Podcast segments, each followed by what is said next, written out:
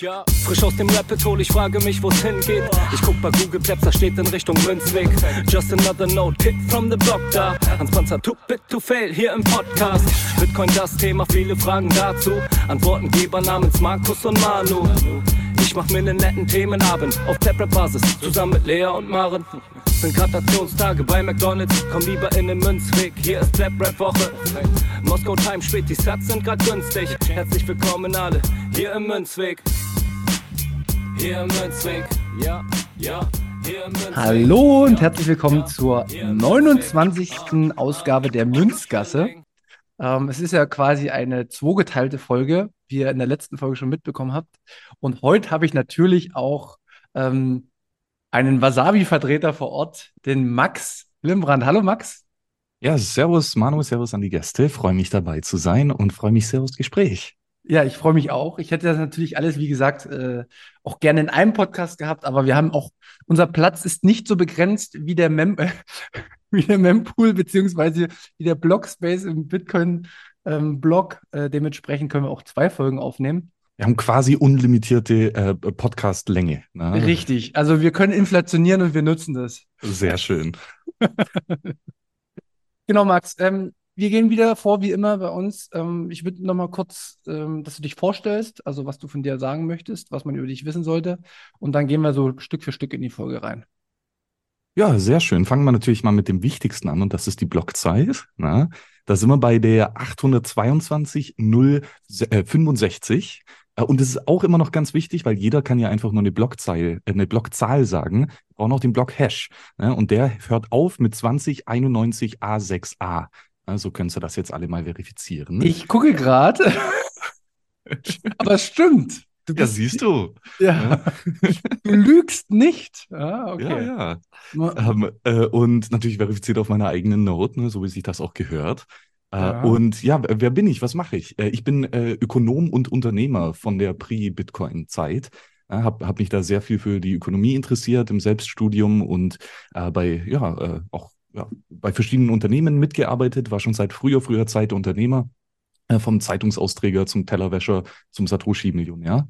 Ähm, äh, und dann äh, auch ein duales Studium gemacht bei der Deutschen Bank, war also da mal im, im Belly of the Beast, ne, in der Höhle des Löwen und auch äh, bestätigt bekommen, dass es da ein retter Scheiß ist und dass wir doch lieber an der Freiheitstechnologie arbeiten sollten. Ja, und dementsprechend nach dem Studium äh, alle Bankkonten geschlossen äh, und ja, hardcore in Bitcoin unterwegs äh, und mache hier bei verschiedenen Bitcoin-Projekten mit. Ja, ähm, war, war früher Nutzer und früher Fan von, von einigen davon, ne, wie die, die Cold Card, die, die Noddle, die BTC Pay Server, BISC, äh, Spectre ne, und, und eben auch Wasabi, was äh, in, äh, ja, auch dann zu meinem Lieblingsprojekt wurde, weil es meiner Meinung nach eins der, der größten Probleme im Bitcoin löst. Und das ist die Privatsphäre. Äh, dass es sehr einfach ist für außenstehende Personen herauszufinden, wie viel Bitcoin du hast, woher du sie bekommen hast und an wen du sie schickst. Und das, das darf so nicht sein. Das ist ein ganz großes Problem. Äh, Und das können wir eben sehr gut lösen mit guter Wallet-Technologie und das macht Wasabi. Du leitest schon perfekt ein, du bist geschult, du bist nicht selten bei Podcasts, man merkt das sofort.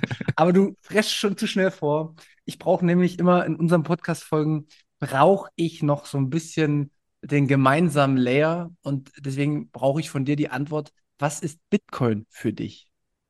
Äh, Bitcoin für mich ist ein Geldsystem, wo du als Endnutzer die Regeln definierst, verifizierst und durchsetzt. Ne? Also du bist hier der, der Judge, Jury and Executioner, wie das auch auf Deutsch heißt. Ne?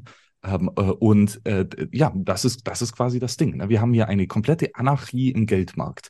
Jeder kann sein eigenes Geld erfinden und das per Software eben durchsetzen, sodass der Computer für dich auf die Regeln aufpasst. Ja, und äh, wir haben uns halt lange überlegt, welche Regeln für ein Geld gut sind und irgendwie sind wir Bitcoiner halt alle auf die gleichen Regeln gekommen. Ja, also wir haben einen Konsens gefunden äh, von zwischen uns, ne, wie, wie unser Geldsystem denn aussehen soll. Das heißt, jeder, der im Bitcoin-System mit dabei ist, tut es, weil, es, äh, weil er es freiwillig macht und dementsprechend, weil er denkt, dass Bitcoin das beste Geld überhaupt ist. Ne? Sonst werden wir in einem anderen Geld noch mit dabei. Ja, super. Danke für die Erklärung. Ich glaube, wir haben uns jetzt ein bisschen synchronisiert, auch auf der Ebene. Ähm, ich weiß dich einzuordnen. Und ich möchte mal kurz jetzt nochmal in die Folge einleiten. als Ausgangspunkt, ich beschäftige mich mit, mit CoinJoin, äh, dir ist das auch bewusst, wir haben schon öfter darüber gesprochen auf der BTC 23, unter anderem auch mit Orange Mike, mit denen habe ich jetzt die erste Folge aufgenommen, was tatsächlich Zufall war, weil normalerweise hätte ich mit dir die erste Folge aufgenommen, also äh, das Universum hat die Reihenfolge bestimmt und niemand anderes. Ähm, genau. Und wir sprechen heute wieder über CoinJoin und vor allen Dingen auch über Wasabi und aus deiner Sicht diesen ganzen ähm, sag ich mal, Social Layer-Problem, äh, die es da so gibt im Bitcoin-Space. Aber ich möchte es genauso halten wie in der anderen Folge mit Orange Mike und zu Beginn erstmal fragen, was ist für dich CoinJoin? Ähm, wie unterscheidet sich das auch vom Mixen? Ähm, hol uns mal ein bisschen für Anfänger, weil ich bin absoluter Anfänger ab und dann gehen wir die Reise weiter. Klar, ne? also eine normale Bitcoin-Transaktion, fangen wir erstmal damit an, äh, so wie es im White Paper auch beschrieben ist, sagt der Satoshi, dass jeder, äh, also eine Transaktion hat Inputs, ne, die Coins, die ausgegeben werden, und Outputs, die, die Adressen, die bezahlt werden. Äh, und der Satoshi sagt, ne, dass wir annehmen können, dass alle Inputs der gleichen Person gehören. Ja, so steht das im White Paper drin. Und dann sehr kurz danach, ne, ein paar Monate später, äh, ja, wurde dann gedacht, dass, naja, eigentlich muss das gar nicht mal so sein. Na, wem die Inputs gehören, ist komplett Bums. Na, das, das können auch mehrere Personen sein, die hier gemeinsam ihre Inputs ausgeben na, und äh, verschiedene Outputs generieren. Das heißt, die Definition von einem CoinJoin ist, dass die Inputs von mehreren Personen bekommen. Und das war's schon auch. Das ist die Definition von einem CoinJoin. Und warum macht man das? Äh, da gibt's, ich sag mal so grob zwei Gründe. Der erste Grund, es ist etwas billiger. Ne, weil in einer Bitcoin-Transaktion gibt es quasi drei Teile, die Inputs, die Outputs und dann den Transaktionsheader, den, den Kopf sozusagen, den Briefkopf. Ja, und der Briefkopf muss auch bezahlt werden. Aber egal wie viele Inputs und Outputs wir haben, der, die, die, die Größe des Briefkopfs ist der gleiche. Dementsprechend haben wir hier eine Fixkostendegression, nennt man das, ne? wenn man eben eine, einen fixen Kosten mit mehreren Leuten teilt. Äh, das mhm. macht zwar nicht so viele Bytes aus, aber wenn wir jetzt eben schon bei 600 Satz pro V-Byte sind, ne, dann will man doch jeden Byte sparen und dementsprechend ist das zumindest mal eine, eine, gute Option. Aber die, die andere, natürlich viel wichtigere Option ist, dass wir mit einem CoinJoin höhere Privatsphäre haben. Na, was heißt denn das? Wir wollen quasi verstecken, äh, welcher oder welche Inputs zu welcher Person gehören. Also wir wollen nicht preisgeben, dass diese drei Inputs der gleichen Person gehört. Und wenn wir immer Einzelnutzertransaktionen machen, wo drei Inputs ausgegeben werden, dann ist es klar, dass alle Inputs der gleichen Person gehören. Na, selbst mhm. wenn sie auf zufällig generierten Adressen sind ne, und vor der Ausgebetransaktion noch nicht bekannt war, dass sie der gleichen Person gehören. Ja, und ebenso wollen wir nicht wissen, dass diese mehreren Outputs der gleichen Person gehören. Ja, wenn du fünf Zahlungen machst an deine fünf Freunde, dann wollen wir nicht herausfinden, äh, dann, dann wollen wir nicht, dass ein Außenstehender herausfindet, dass diese fünf Zahlungen von der gleichen Person initiiert wurden. Also wir, äh, äh, das heißt, Input zu Input-Link wollen wir verhindern, äh, den Output zu Output-Link wollen wir verhindern und natürlich auch den Input zu Output-Link. Das heißt, von wem fließt das Geld an wen? Ja, und ja.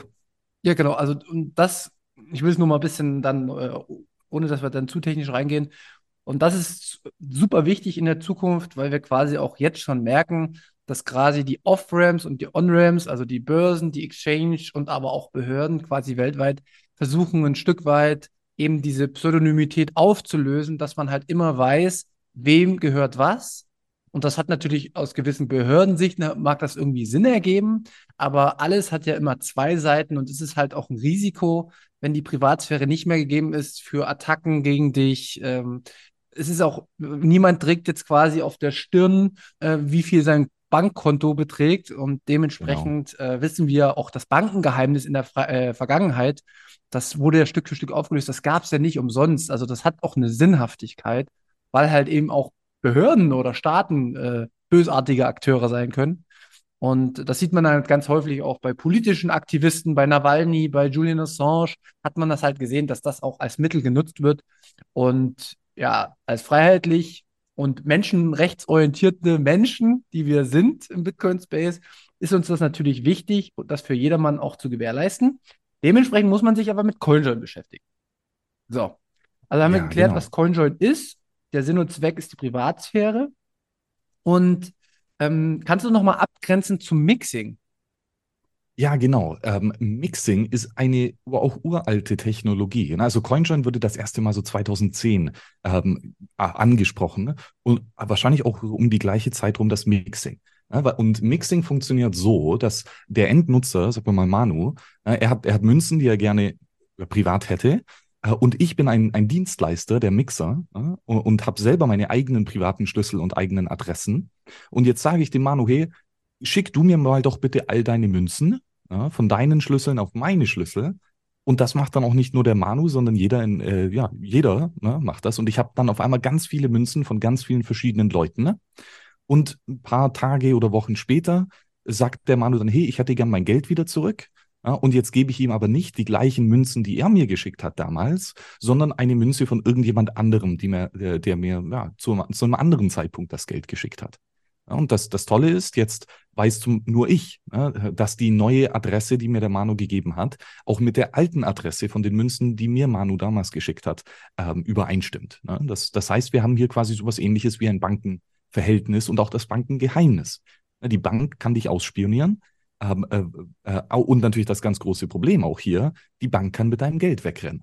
Also das ist hier ein Custodial-System, wo jemand anders volle Kontrolle über das Geld hat, das rechtlich dir gehört. Also Kontrolle und Eigentum sind hier nicht mehr äh, übereinstimmend.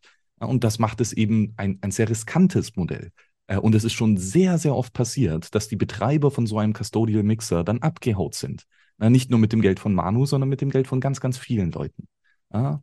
Und natürlich ist, äh, hat das auch rechtliche Probleme. Denn wenn man hier diese, wenn ein Dienstleister die Möglichkeit hat, das Geld von anderen äh, zu klauen, dann gibt es hier bestehen, im bestehenden Rechtssystem ganz klare Regeln, wie das, wie, wie damit umgegangen wird. Ja, und das sind quasi das, all die Bankengesetze. Ne? Und um eine Bank als professioneller Dienstleister ähm, ja, führen zu dürfen, brauchst du in den meisten Jurisdiktionen erstmal eine Lizenz. Und wenn man die Lizenz nicht hat, dann kommt sehr schnell mal Vaterstaat vorbei äh, und sagt, nee, du, du darfst das nicht mehr. Äh, und äh, dann ist auf einmal all die Münzen sind vom Staat beschlagnahmt. Ja, äh, mhm. Das heißt hier, entweder der Betreiber haut ab ja, oder der Betreiber wird, äh, wird äh, zugemacht ne, von, von externer Macht. und das, das Endprinzip ist das gleiche, der Manu hat sein Geld nicht mehr. ähm, und das, das Tolle eben bei CoinJoin ist, dass Kontrolle und Eigentum niemals gesplittet wird. Ja, das heißt, der Manu ist während dem kompletten Zeitraum der Einzige, der Kontrolle über sein Geld hat. Ja, es ist ein nicht-custodial-System. Äh, und äh, dementsprechend äh, hat, ist eben kein Risiko hier, dass äh, der Betreiber äh, von diesem CoinJoin-Service mit dem Geld abhauen kann. Und das ist auch der Unterschied zwischen CoinJoin und Mixer, wo quasi Behörden das als Mixer quasi immer wieder hochnehmen und auch als, sage ich mal, Geldwäsche oder weiß ich was betiteln dann. Äh, je nachdem wissen wir ja immer nicht, was im Hintergrund passiert. Und bei CoinJoin hast du auch schon ausgeführt, CoinJoin ist eine ganz normale Bitcoin-Transaktion, nur durch mehrere Teilnehmer. Und quasi, wenn man CoinJoin verbieten würde, als Staat, würde man quasi auch Bitcoin verbieten, weil es das, ja, weil es eine ursprüngliche Transaktion ist und nichts anderes. Genau, ja. Also der, die, der legale Schutz für CoinJoin ist, ist durchaus sehr hoch. Ja, weil eben der Besitz und Eigentum nicht geteilt wird. Und äh, dann ist das einfach, was du alleine auf deinem Computer äh, in deinem eigenen Keller machst. Äh, und das ist einfach legal. Ne? War schon immer so. Und das ist die, die, die Meinungsfreiheit, die, die Sprachfreiheit und ja, die Freiheit, sich mit anderen Leuten zusammenzuschließen. Okay, also ist perfekt. Wir haben ähm, die wichtigsten Sachen, glaube ich, erstmal auf Ebene erklärt. Alle weiteren Details, wenn man wirklich tief reingehen will, technisch und wie man es, wo man es macht, kann ich, wie gesagt, immer wieder Note Signal empfehlen. Die haben da schon eine Dreier-Serie zugemacht letztes Jahr, wenn wir auch nochmal drunter verlinken. Aber mein Ziel war es heute eigentlich mal so ein bisschen eine Problematik als Bitcoin-Nutzer aufzuzeigen, wenn man im Bitcoin-Space ist. Und zwar spreche ich mit sehr, sehr vielen Leuten und weil ich mich technisch nicht so gut auskenne und nicht so im tiefsten Detail drin bin, bin ich immer auf Fremdmeinung ab einer gewissen Ebene angewiesen. Und ich glaube, das geht sehr, sehr vielen Bitcoinern so. Ähm, ja, weil du, du hast einfach nicht die Kapazitäten und vielleicht hat man manchmal nicht, ich, ich nenne es immer meine intellektuelle Grenzen, an die ich komme, weil ich habe nun mal nicht Kryptographie studiert oder Mathematik oder weiß ich was und da geht es ja wirklich sehr, sehr tief. Ähm, und dementsprechend orientiere, mich, orientiere ich mich immer an Personen, wo ich merke, dass sie Ahnung haben und ich auch einen Zeitraum nachverfolgen kann, wo ich ein bisschen Vertrauen spüre zumindest. So, wenn es aber um das Thema CoinJoin geht, äh, ist mir etwas begegnet im Bitcoin Space, was mir, was ich überhaupt nicht nachvollziehen kann und dem will ich auf den Grund gehen. Und das ist die Auseinandersetzung zwischen Wasabi und Samurai. In der letzten Folge habt ihr es schon gehört. Ihr habt schon die ersten Meinungen von Samurai-Seite gehört, von Orange Mike und heute gehen wir auf Wasabi ein. Ähm, vorher möchte ich auch noch mal deine Meinung zu Join Market haben, weil das haben wir bei, mit Orange auch besprochen.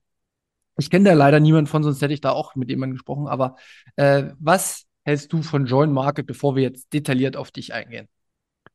Join Market ist super. Ne? Das ist eine, äh, eine äh, relativ alte Technologie. Ich glaube, 2015 hat das angefangen oder 2016 veröffentlicht.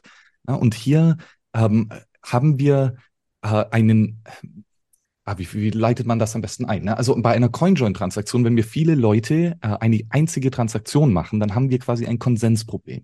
Ja, jeder dieser Nutzer muss die genau gleiche Transaktion signieren, ne, wie jeder andere Nutzer.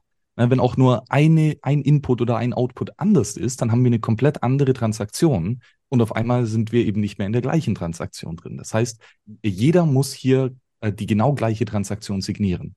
Und wenn uns der Satoshi eins gelehrt hat, dann ist es, dass Konsensprobleme sehr schwierig sind. Ja, und ähm, äh, die einfachste Lösung, in, in Konsens zu kommen, ist die zentrale Lösung. Ja, wir haben eine Person, die sagt, das ist die Transaktion, das sind all die Inputs, das sind all die Outputs, das ist die Order von den Inputs und Outputs und so weiter. Ja, äh, und bisher ist jede CoinJoin-Implementation eben eine zentrale, koordinierte äh, Protokoll. Ähm, und in, in Join Market ist das quasi so, dass du als Endnutzer selber der Koordinator sein kannst. Also du sagst, äh, hey, ich möchte eine CoinJoin-Transaktion machen zu genau diesen Regeln. Ja, mit, äh, und das, das Problem ist, ne, wenn du jetzt alleine hier sagst, hey, ich möchte eine CoinJoin-Transaktion machen und ich bin der Koordinator, dann wirst du wahrscheinlich niemanden finden, der mit dir zusammen die Transaktion macht. Na, weil äh, es kostet ja auch was. Ne? Es kostet Zeit und es kostet Blockspace. Ähm, und Dementsprechend äh, hat Join Market das Problem gelöst, so wie es auch im Namen steht, mit dem Markt. Ja? Wie kann man Leute überzeugen, das zu tun, was du willst, indem du sie zahlst mit wertvollen Satz? Ja? Und äh, so ist das eben, dass es im Join Market System zwei, äh, zwei Teilnehmer gibt. Es gibt die Leute, die jetzt einen CoinJoin machen wollen zu genau dieser Art und Weise. Das sind die Taker.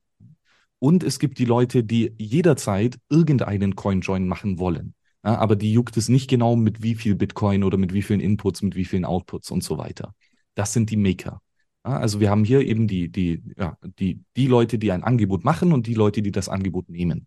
Ähm, und hier ein, ein Peer-to-Peer-Netzwerk, äh, um eben dieses, ich sag mal, Orderbuch äh, aufzubauen. Und das Tolle ist, weil du eben die Person ist, bist, die der zentrale Koordinator ist, ist es sehr zensurresistent, ja, weil äh, du kannst genau das machen, was du willst und mit wem du willst. Ja, ähm, dementsprechend gibt es hier keine einzelne Partei, die man ausschalten kann, keinen einzelnen Computer, der, wenn er ausgesteckt würde, das komplette System zusammenbricht. Also äh, es ist äh, ein, ein dezentraler Marktplatz für zentrale CoinJoin-Koordination. Pi mal Daumen. Ne?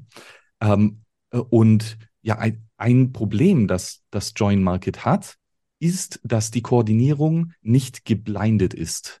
Ja, das heißt, dass der CoinJoin-Koordinator, der kann zwar nicht von den anderen Leuten klauen, aber er kann die anderen Leuten ausspionieren. Ja, ähm, das ist einfach, weil zu diesem Zeitpunkt, ne, 2016, wussten wir noch nicht besser, wie, wie man das anders lösen kann. Und eben der Fokus auf Join Market ist die Zensurresistenz ja, und nicht unbedingt die perfekte Privatsphäre für jeden. Ja, das heißt, um sehr gute Privatsphäre zu bekommen, sollte man äh, den, der Taker sein, ne? also die Person, der der Koordinator ist, weil du spionierst dich selber ja nicht aus. Ja? Ähm, äh, aber um dann auch ein anderes Problem bei Join Market ist, es gibt eben diese zwei unterschiedlichen Nutzer, ne? die Maker und die Taker. Äh, und wenn du dann ausschließlich Taker bist oder ausschließlich Maker bist, dann ist das auch ein, ich sag mal, ein, ein Fingerabdruck, mit der dir vielleicht die Privatsphäre etwas äh, ja, herunternehmen kann. Dementsprechend ist dann die, die beste Lösung, beides zu sein. Ne? Manchmal bist du Taker, manchmal bist du Maker. Ähm, äh, und ja, ein wichtiger Punkt noch, der Maker wird bezahlt. Ja, also hier ist es auch eine schöne Möglichkeit, zum einen gratis CoinJoin zu machen. Du musst nicht für den Blockspace zahlen. Und obendrauf bekommst du noch eine relativ kleine Summe an, an Bitcoin von dem Taker bezahlt, dafür, dass du deine Münzen im CoinJoin ja, zur Verfügung stellst. Würdest du Julian Assange jetzt Join Market empfehlen? Ähm, um ehrlich zu sein, nein. Ähm, okay. Join Market ist ähm, ein, ein wunderschönes System, na, aber es ist doch etwas veraltet. Äh, und vor allem Wasabi 2.0 ist, ist um, um meilenweit besser als Join Market, wenn wir hier wirklich auf die Privatsphäre gehen. Ja, und okay. wenn du eben auf Privatsphäre optimierst, äh, ist, ist Wasabi 2.0 die, die, die ganz klare Lösung. Okay, perfekt. Dann haben wir das nämlich auch schon mal abgeklärt. Das haben wir nämlich äh, mit ähm, Mike auch besprochen. Ähm, ich gehe da jetzt nicht tiefer rein, weil ich, ich lasse einfach beide Meinungen stehen. Wir kommen zu Wasabi und wir kommen zu dem eigentlichen Konfliktfeld. Ähm, wie fangen wir an? Sag mir mal, was ist aus deiner Sicht die Geschichte zu Wasabi und Samurai gleichermaßen, weil die Entstehungsgeschichte schneidet sich wohl ab bestimmten Punkten über, übereinander. Was ist dein, dein, dein Blickwinkel der Entwicklung? Wie ist der Konflikt zustande gekommen? Und warum kann dieser Konflikt nicht aufgelöst werden? Ja, sehr, sehr gute Frage. Ne? Ähm, damals 2015, ne? Äh, vor ja genau, äh, sorry, äh, vor genau acht Jahren ist es ja krass, ne? Um Weihnachten rum hat der äh, Adam Fixor, der Nopara 73, ähm, äh, sehr stark über die Privatsphäre in Bitcoin nachgedacht und er hat davor an Tumblebit gearbeitet. Das war so ein Proto-Lightning-Netzwerk mit, mit Payment-Kanälen. Ne? Ähm, äh, und er hat dann gemerkt, na, okay, Tumblebit, dieses spezielle Protokoll ist krass komplex. Es ist eine Multitransaktionszeremonie. Sie ist äh, sehr Blockspace teuer auch. Ne? Ähm, und hat dann eben gemerkt, nee, wir brauchen eine andere Lösung. Und hat sich dann die CoinJoins genau angeschaut, die ja, wie gesagt, schon seit 2010 oder so im, im Markt äh, theoretisch da sind. Ähm, zu diesem Zeitpunkt gab es dann auch Join Market schon. Ja, und er hat sich dann äh, erstmal gedacht, hey, machen wir doch ein, ein neues Benutzeroberfläche für Join Market. Ja, ähm, hat dann aber auch sehr schnell gemerkt, dass Join Market, weil es eben ein Peer-to-Peer-Marketplace ist, unglaublich komplex ist und dass es zahlreiche Angriffsmöglichkeiten aufmacht, die man äh, ja sicher abdecken muss. Ja, und zum damaligen Zeitpunkt waren da viele dieser Angriffsvektoren noch nicht äh, geschlossen. Inzwischen ist da einiges passiert, aber damals war es wirklich noch ein sehr fragiles System, äh, das auch aktiv angegriffen wurde und erfolgreich angegriffen wurde. Ja? Ähm, nicht, dass Leute Geld verloren haben, aber dass Leute ausspioniert worden sind. Ähm, unter anderem, weil eben das große Problem war, dass der Taker, der Koordinator, den Maker komplett ausspionieren kann. Ja? Und dann hat er damals äh, zurückgelesen zu einem Bitcoin-Talk-Post von 2013, wo der Gregory Maxwell, ein, ein uralter Bitcoin-Magier, gesagt hat, in einem Satz, ne, so ein kleiner Nebensatz, ja, hier übrigens, wir können den Koordinator oder den, das Vertrauen in den Koordinator reduzieren, indem wir Charmian eCash verwenden. Punkt. Ja? Schöner Satz, und irgendwie hat es niemand gejuckt für, für lange Zeit, bis Adam sich das mal genauer angeschaut hat und dann da ein komplettes Protokoll im Detail geschrieben hat. Das ist das Zero-Link-Protokoll. Ein Kommunikationsprotokoll, wo Nutzer mit einem Koordinator reden, um eine CoinJoin-Transaktion zu generieren, so dass es sicher ist vor Angriffen und dass der Koordinator nicht die Nutzer ausspionieren kann. Ja, und dafür nutzen wir eben Charmian eCash. Das ist Technologie aus 1983. Ja, die ursprüngliche Cypherpunk-Technologie für anonymes Geld. Äh, nutzen wir hier nicht als Geldtechnologie, sondern als Zugangsrecht-Technologie. Ja, das heißt, im ersten Schritt registrierst du einen Input und der Koordinator gibt dir einen magischen anonymen Token zurück, ne, eine kleine Datei. Ähm, und ein Output darf nur dann registriert werden, wenn du auch diesen magischen Token zurückgibst. Ähm, mit die Magie des Tokens ist, dass die Input-Registrierung und die Output-Registrierung perfekt anonym ist und nicht gelinkt werden kann, ne, eben wegen der Kryptographie, die verwendet wird. So, das ist äh, grob gesagt das Zero-Link-Protokoll. Und der Adam hat sich da das lang, lang angeschaut ne? Ähm, und äh, auch, ähm, ja, dann äh, gab es schon davor die Samurai Wallet als, als mobile Wallet, ne? die schon damals als Ziel hatte, ja, wir, wir wollen privat sein. Ne? Privatsphäre ist wichtig und wir sollen das tun. Zu diesem Zeitpunkt war da noch sehr wenig Privatsphäre in, in Samurai drin. Ja, zum Beispiel der XPub wurde bereits schon geteilt an dritte Personen, Tor wurde noch nicht implementiert, äh, CoinJoins gab es auch noch nicht. Ja, also es, es war ein, eine Wallet mit gutem Ziel, wo aber noch weit weg davon war. Und die waren natürlich sehr interessiert an dem, äh, ja, an der CoinJoin-Technologie und haben dann auch das Zero-Link-Paper von, was, äh, von, Summer, äh, von Nopara gefunden äh, und sind dann in Kommunikation getreten und haben gesagt, hey, lass doch äh, daran zusammenarbeiten. Ja, die haben ein paar ähm, ja, Rechtschreibfehler äh, repariert die haben dann die, die, diese Paynims dazu geschrieben, ne, als, als ein, ein weiterer Absatz im Zero-Link Paper, ne, dass es auch diese Paynims gibt, wo man eben Adressen von anderen Leuten einfach äh, ableiten kann. Ne, also neue Adressen für andere Leute generieren quasi. Das hat zwar nichts mit CoinJoin zu tun, ist aber eine tolle Privacy-Technologie. Äh, und ich glaube dann der, die dritte, äh, ja, das, das dritte zusätzlich haben sie gesagt, hey, man sollte die Input- und Output-Adressen von einem unterschiedlichen Derivationspfad nutzen. Ähm, das, äh, ja, äh, das ist eine, ich sag mal, eine, ein Detail der Implementierung, ist aber auch nicht wirklich ein Privatsphärenvorteil, weil ein Außenstehender weiß ja nicht, von welchem Pfad eine Adresse kommt. Na, jede neue Adresse ist perfekt äh, zufällig für einen Außenstehenden und der weiß nicht, ob das jetzt vom Pfad 1 oder Pfad 2 kommt. Technische Details, ne? Aber das waren im Groben gesagt ne, die, die, äh, die, die Zugaben von, von den Samurai-Jungs, ne, der T-Dev und der Samurai-Dev. Ähm, und das kann man auch alles auf GitHub verifizieren. Ne? Gibt es für jeden Commit, siehst du genau, wer den gemacht hat und was da drin ist. Äh, also es, es, äh, es war auf jeden Fall gute Review und so, aber ich sag mal, die, die bahnbrechende, äh, äh die, die bahnbrechende Arbeit war ganz klar von Nopara gemacht. Ne? Und dann äh, später hat Nopara sich auch gedacht, hey, können wir denn diesen Service anbieten, komplett gratis. Ja, also ohne Geschäftsmodell dahinter ist es möglich, das so billig wie, wie möglich zu tun, ja, ohne dass der Koordinator ein, als Geschäft bezahlt wird. Ähm, und das war für ihn so eine Research-Frage. Ne? Das ist eine interessante Frage, ob wir das auch billiger hinbekommen. Ähm, aber hier war dann ein Punkt, wo, wo die Samurai-Jungs, äh, ich glaube, das war so der erste große Konfliktpunkt, ja, wo die gesagt haben, nee, wir wollen ein ganz klar ein Geschäftsmodell draus machen. Und selbst nachzudenken, ob es anders möglich ist, wollen wir nicht. Ne? Und dass du das überhaupt ansprichst, bist quasi Sozialist. Ne? So mal ganz grob gesagt. Ja. Ich muss kurz fragen, also Samurai wollte ein Geschäftsmodell draus machen? Ja, genau. Und Wasabi nicht? Ähm, nein, äh, Nopara wollte heraus oder drüber nachdenken, eine Research machen, ob es denn auch ohne Geschäftsmodell geht. Ja? Und, und dann hat er aber in diesem Research rausgefunden, ne, ähm, es, es macht am besten Sinn, wenn es einen einzigen Koordinator gibt, der viele, viele Nutzer hat. Weil so können wir größere Transaktionen bauen und bessere Privatsphäre garantieren. Ja? Und gleichzeitig hat er gesehen, dass Join Market ein ganz großes Problem hatte mit, mit der Finanzierung. Es gab da zwei Developer, der, der äh, Chris Belcher und der Adam Gibson, und die haben halt dran gehackt. Aber es war nicht wirklich es, es ging nicht so schnell voran, wie es anderweitig hätte können, wenn es eine Firma dahinter gegeben hätte, die Geld verdient hätte und Developer anstellen könnte. Ja, also relativ schnell nach ein paar Monaten äh, oder Wochen ähm, von, von Recherche hat er herausgefunden, nee, es macht voll Sinn, hier ein Geschäftsmodell draus zu machen. Es ist ein gutes Geschäftsmodell und damit können wir Geld verdienen, um das Development und das Research voranzutreiben. Okay, jetzt, dann jetzt noch die Frage. Wasabi ist ein, äh, eine Firma. Nein. Wasabi, mit Geschäftsmodell? Wasabi ist freie Software ne, mit der MIT-License.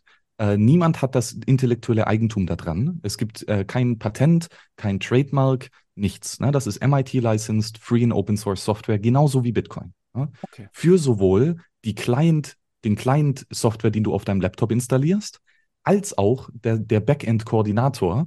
Ja, ähm, beide von diesen Codes sind offen Du kannst lesen ganz genau, was drinsteht und du kannst es nutzen für was auch immer du willst.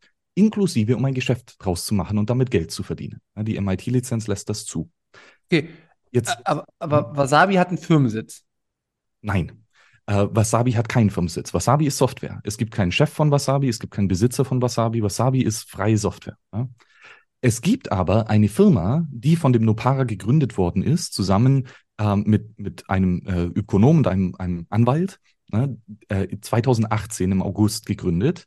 Äh, da, und die Firma heißt CK Snacks. Das äh, ist eine Firma, der, der Name steht für Zero Knowledge Snacks. Ja, also Snacks sind Softwareprodukte, wo der Dienstleister, die Firma, Zero Knowledge über die Nutzer hat. Ja, also Cypherpunk ist fuck. Wir wollen als Firma nichts von unseren Nutzern wissen, weil alles, was wir wissen, kann und wird gegen uns verwendet werden, quasi. Ja? Äh, und der Nutzer sollte, ja, ist, ist der König, ne? der sollte am meisten äh, ja, Vorteile und Macht haben und, und die Firma ein, ein dummer Dienstleister sein, sozusagen, wo sehr, sehr wenig weiß. Und diese Firma wurde gegründet, um den ersten Koordinator der Wasabi Software laufen zu lassen. Ja? Also Wasabi war schon von dem allerersten Commit free and open source. Jeder kann damit machen, was er will. Aber die, die, der, der Nopara, wo die Software geschrieben hat, hat eine Firma gegründet, um diese Software laufen zu lassen, auch als Geschäftsmodell. Ja. Und bei der Firma bist du angestellt auch? Genau, ja. Okay. Da bist du, welche, welche Rolle spielst du in der Firma? Inzwischen Geschäftsnehm, äh, Geschäftsführer. Ja? Äh, Geschäftsführer, okay. Und diese Firma hat einen Firmensitz. Richtig, genau. Und der Firmensitz ist wo? In den Seychellen aktuell. Seychellen. Genau. Okay, gut. Ähm, und ich frage jetzt einfach nur, wie ist das bei Samurai aus deiner Sicht? Also, weil ich will jetzt nochmal deine Sicht zu Samurai haben. Ist das für dich eine Firma oder was ist das für dich? Nein, Samurai ist auch freie Software. Mhm. Ähm, äh, ich bin mir nicht genau sicher, welche Lizenz die haben. Vielleicht MIT, bin ich mir nicht sicher. Und ich, ich glaube und hoffe, ne, dass, dass sowohl der Client als auch der Backend-Server äh, offen ist. Ne? So, sowohl, dass der Quellcode einsichtbar ist und dass andere Leute das legale Recht haben, diesen auch zu nutzen, um Geld zu verdienen. Gehe ich mal stark davon aus, weiß ich aber gerade nicht. Ähm, äh, und Samurai hat auch mehrere Firmen, ne, ähm, äh, äh, die auch mit der Zeit äh, ja, gewechselt sind, wo Leute angestellt werden und wo auch eben der Koordinator gelauft äh, wird. Ich weiß nicht genau, wo und, und wie die Firmen heißen. Ne, äh, ähm, das, die sind da nicht so, ich sag mal, offen und transparent wie wir, ähm, sondern versuchen das ein bisschen so zu verschleiern. Mhm, okay. Ich weiß ein bisschen mehr, aber das soll halt nicht. Cool. genau. Nein, aber das hat ja was mit dem Podcast. Ist jetzt für mich schwierig. Ich will jetzt nicht irgendwie auf der anderen Folge aufbauend reingehen, sondern ich will mit, nur mit meinen Vorbereitungen quasi reingehen. Mhm. Okay, dann haben wir das erstmal so. Und wo steckt jetzt der Konflikt zwischen Samurai und Wasabi? Ja, ich, ich glaube wirklich, dass das, also es hat eben damals schon in der Research angefangen, ne, dass einfach, ich, ich, ich glaube, der Hauptgrund war, war einfach persönlich. Ja, dass dass äh, der TDEF und der Nopara vor allem halt irgendwie in den Knatsch gekommen sind. Ne? Ähm, ich bin mir auch nicht genau sicher, wie und, und was da genau passiert ist, weil ich war nicht dabei. Ne? Ich habe es auch nur per Hörensagen gehört. Ähm, äh, und ja, das, das hat eben sehr, sehr früh angefangen. Ja? Ähm, äh, und ja, äh, läuft auch, auch ständig weiter. Ne? Und ich, ich glaube, was, mal auch, was auch noch interessant ist, das ist nicht nur ein Knatsch zwischen Wasabi und Samurai, ne? sondern Samurai hat einen vielleicht nicht so großen, aber durchaus einen Knatsch mit Blockstream, äh, mit, mit Luke Dasher, äh, mit dem Lightning-Netzwerk-Developern und so weiter. Ne? Also die, die Samurais sind schon ein bisschen auf, auf Konfrontkurs unterwegs. Mhm. Okay, das sind sehr, sehr gute Punkte, die du jetzt gerade bringst. Ähm, aus meiner Sicht, und das habe ich jetzt nirgendwo anders her, sondern das ist auch das, was ich in meinem Research erfahren habe, ähm, habt ihr als Wasabi eine Grenze, was CoinJoins angeht, indem ihr eine Implementierung habt, wo ihr mit einer Firma zusammenarbeitet, die Transaktionen trackt und bestimmte Transaktionen werden von euch gefiltert und nicht mit in den CoinJoin einbezogen. Ist das so richtig? Genau, grob gesagt schon. Ne? Äh, und, und dann nochmal, wie, wie funktioniert es im Detail? Ähm, der CoinJoin-Koordinator hat, hat zwar sehr viele Sachen haben wir geblindet, das heißt, er, er, er kriegt nur Cyphertext, aber ein paar Informationen haben wir noch nicht rausgefunden, wie wir die verschleiern können. Speziell, welche Adresse von welchem Input wird gerade registriert? Ja, das ist Information, die auf der Blockchain sind. Und der Koordinator muss natürlich verifizieren, ob diese Adresse auch Münzen hat auf der Blockchain, die noch nicht ausgegeben sind. Das heißt, der Koordinator weiß genau, welche Adresse gerade registriert wird. Und Adressen auf der Blockchain sind auch nicht mehr pure zufällige Zahlen, sondern die haben jetzt Metadaten. Ne, Metadaten im Sinne von, sind sie in der Blockchain? Wie viele Bitcoins sind auf dieser Adresse? Was sind die Transaktionen, die die Adresse generiert hat? Ne, und was sind die Transaktionen, die vor dieser Transaktion kommen? Ja, und jetzt kann es halt eben sein, dass äh, ja, Teil dieser Metadaten zum Beispiel ist, diese Adresse ist auf der Sanktionsliste ja, ähm, äh, oder von einer sanktionierten Entität. Und da ist es ein, ein relativ klarer legaler Fall, so wie ich das verstehe, ne, mit, mit meinen Anwälten, ne, dass wenn eine Adresse auf der Sanktionsliste ist, ja, von einer sanktionierten Entität, und du machst mit denen ein Geschäft und diese sanktionierte Entität bezahlt dich ja, für das Geschäft, das du anbietest, für die Dienstleistung oder den Service ja, oder den, das Gut, dann ist das illegal.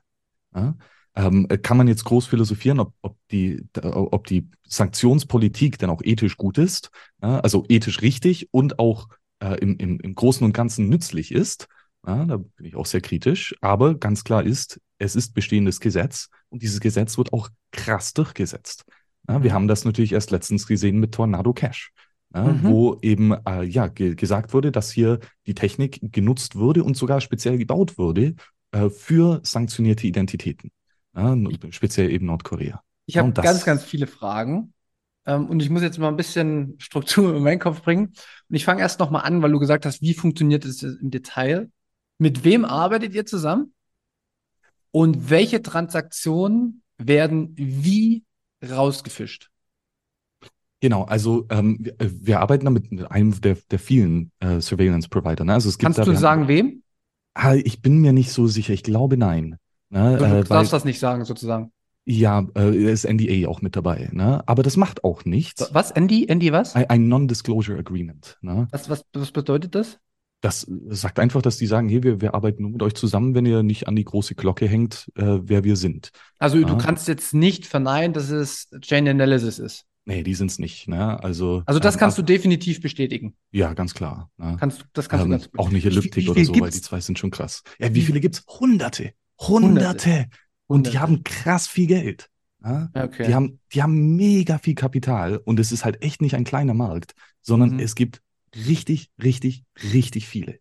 Ne? Okay. Und wir sind auch mit allem davon in Kontakt ne? und haben uns auch einige davon angeschaut. Ähm, okay. Ähm, und und äh, auch das Ding ist, ne, so, so wie wir das unser System haben, äh, die, ein Großteil der Anbieter kann uns nicht mal eine Dienstleistung geben, ne, weil, es, äh, weil es technisch nicht funktioniert, weil wir zum Beispiel bereits nach der ersten Konfirmation die Analyse brauchen.